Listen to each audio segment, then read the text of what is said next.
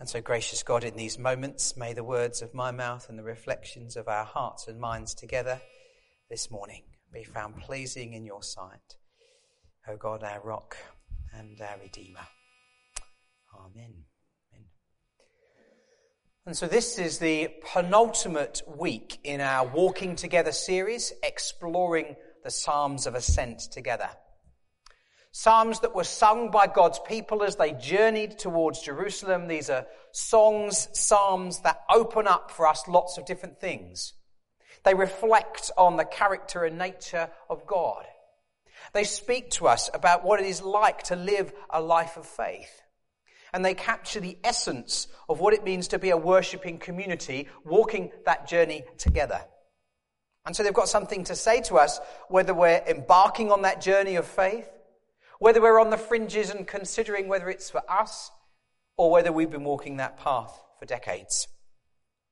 Now, Psalm 130 that Linda's read for us this morning is the 11th in this collection of 15 Psalms that make up the Psalms of Ascent. And it's one that has a remarkably rich history in the life of the church around the world.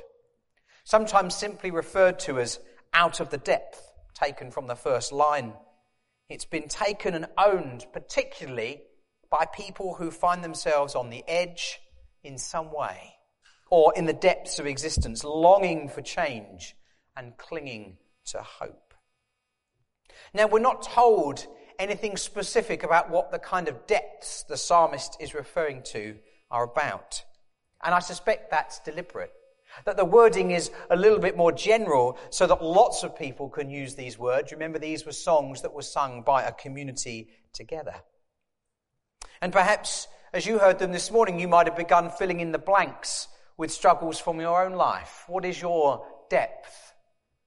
Perhaps it's illness or debts or relationship breakdown or it's all just too much and you don't know how to stop. I don't know what it would be for you. But there are quite simply times when our lives are hard, when we feel frustrated or let down or forgotten or alone. One of the few things that we're able to guarantee about life is that there are times when it will be hard and a struggle. But even then, there are times that go beyond those where the burden is so heavy and the horizon is so dark. And that's where this psalm has come into play for so many people for thousands of years. Because there are all sorts of ways of trying to describe those moments, to understand them, but to talk of the depths is one of the ways in all literature that we have used to describe them. We're at the bottom, miles from any light, and a long way from any safety. It's an image that's used in lots of places in the Bible too. So Psalm 69 says, Save me, O God, for the waters have come up to my neck. I sink in the miry depths where there is no foothold. I have come to deep waters and the floods engulf me. I realise that uh, this might not be the uh, sermon you're expecting for a baptismal Sunday. I promise the psalm picks up in a minute. Bear with me. And it says in verse 3 and 4 of the psalm, If you, Lord, kept a record of sins, who could stand? But with you there is forgiveness so that we can with reverence serve you. And so we also have here in the psalm woven into the picture of the depths the things that we have a hand in creating ourselves. Because sometimes we're in depths that we can do nothing about and are forced upon us by circumstances. And then there are depths where we've had a hand in making them as they are, and that adds another layer of complexity and difficulty. The mistakes we make, the things we do and say that we shouldn't, the things we should have done and said, but we didn't. When we make the wrong call, when we choose to do what we know is wrong for whatever reason, when we screw up, when we sin, when we choose something that we know is not God's best for us, we are at least in part in those moments in depths of our own making. But however we recognize the reality of our own depths, their existence this morning is not really the point of the psalm. That's merely the context of what the psalm is trying to tell us. So come with me on the upward curve of the morning now. Because as always, as we approach this psalm, we ask ourselves the two fundamental theological questions, which are what kind of God and so what? Thank you very much. Every other question in theology is a derivative of those two questions. What does it tell us about the nature of God? And then what do we do with that information?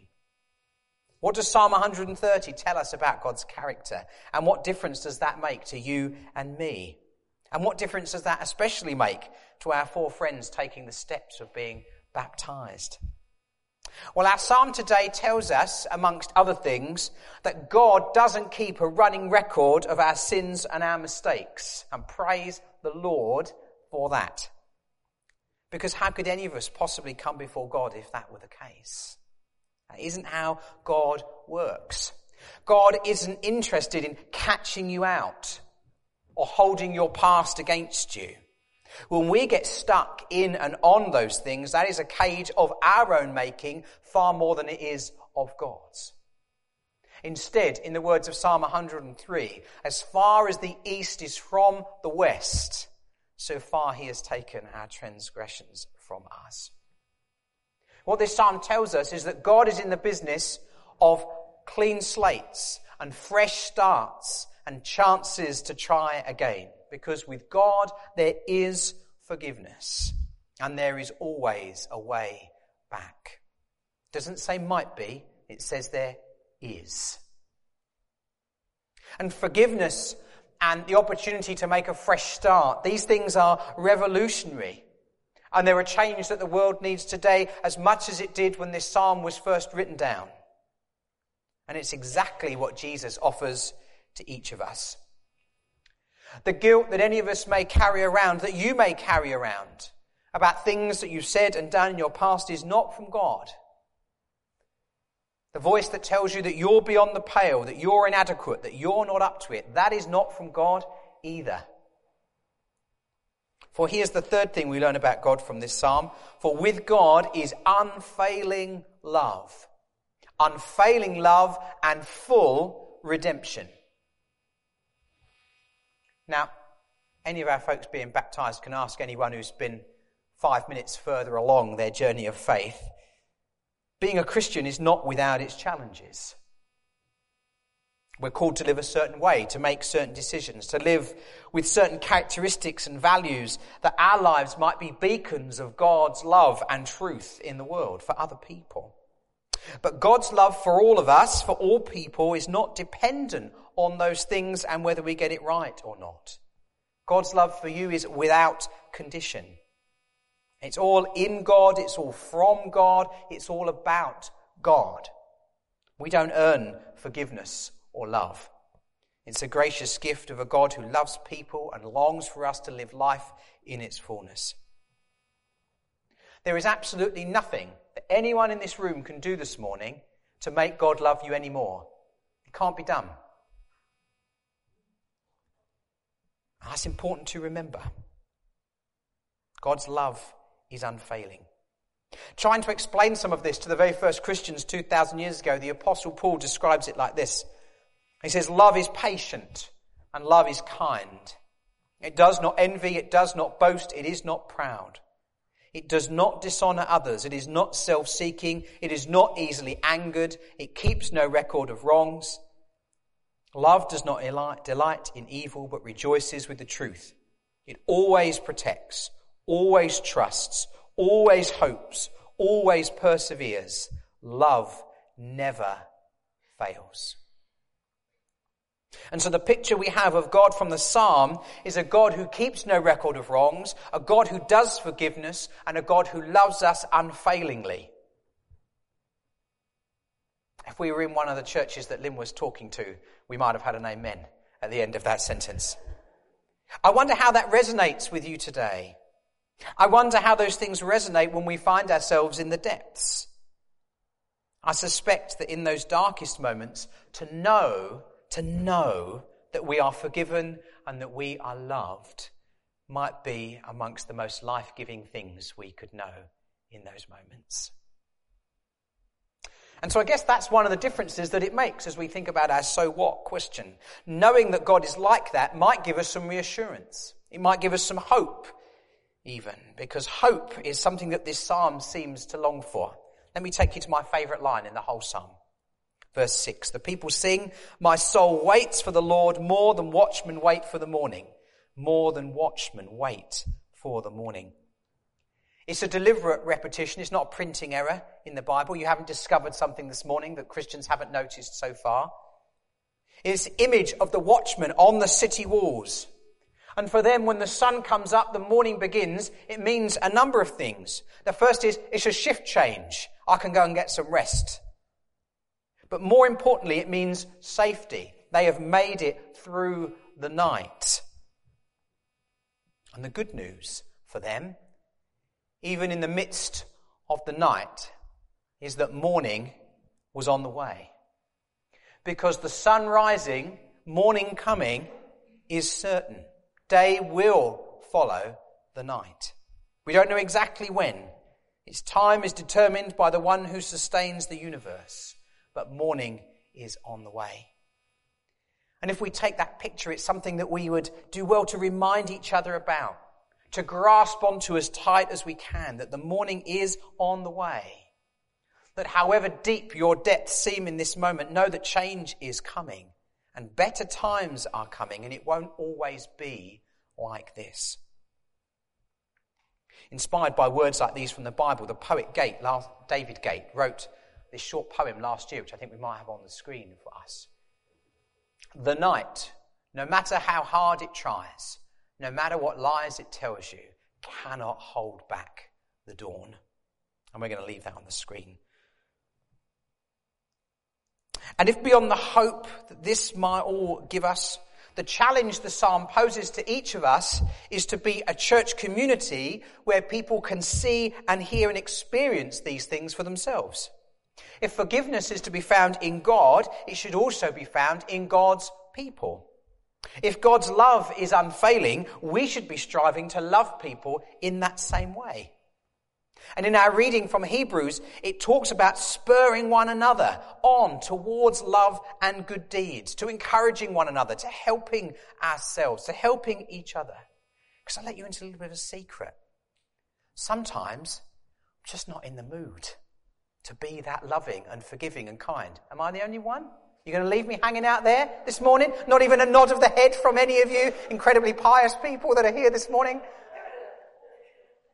And in those moments, the thing that helps me is all the other Christians around me who are doing it better than me that day. Or those people who can let me say what I need to say, to take a deep breath, and then we try again. it's such a gift to have people you can do that with. It's why we journey together. It's why we do this in community.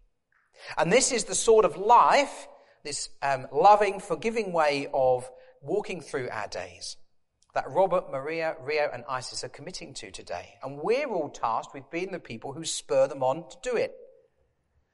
I don't know if you realize, but being in a baptismal service is not about being a passive spectator. It involves us all praying and supporting each other as we seek to live out our faith. And as these friends go through the waters of baptism today, part of what they'll be doing is participating in the one moment in history that makes hope and forgiveness and redemption possible. Namely, the death and resurrection of our Lord and Saviour Jesus Christ. And one of the things we do when we sit down to talk about baptism is we talk about how at the beginning of the process we're standing up. And then halfway through we're laying down. And then as the process ends, we're standing up again. And you know who went through something very similar to exactly that? Jesus Christ, that first Easter weekend. He stands on the cross, he's laid in the tomb, and he's raised to life again. And at that moment, we know that death is defeated and sin has no hold over us, and we may live free and redeemed. Jesus, thank you. Jesus was the answer to how God was going to make this happen to how that full redemption that Psalm talks about was to be won, how forgiveness could be made possible and love demonstrated. And if we're out looking for spectacular dawns of hope, like the watchman on the walls, well, the morning of that first Easter day where the tomb is empty and Jesus is alive, that's quite simply the best thing to ever happen on the earth. Weeping may stay for the night, but rejoicing comes in the morning, says Psalm 30. Friends, whatever else, know this morning that there is always. That's my prayer for us all this morning, and it's especially my prayer for Robert Maria and Rio and Isis, that they will never be without hope. That today, as they claim this fresh start and rejoice in their forgiveness and the love that God has for them, and today I pray that we might all know that however dark the night may seem in this moment, that the morning is coming, for Jesus makes it so.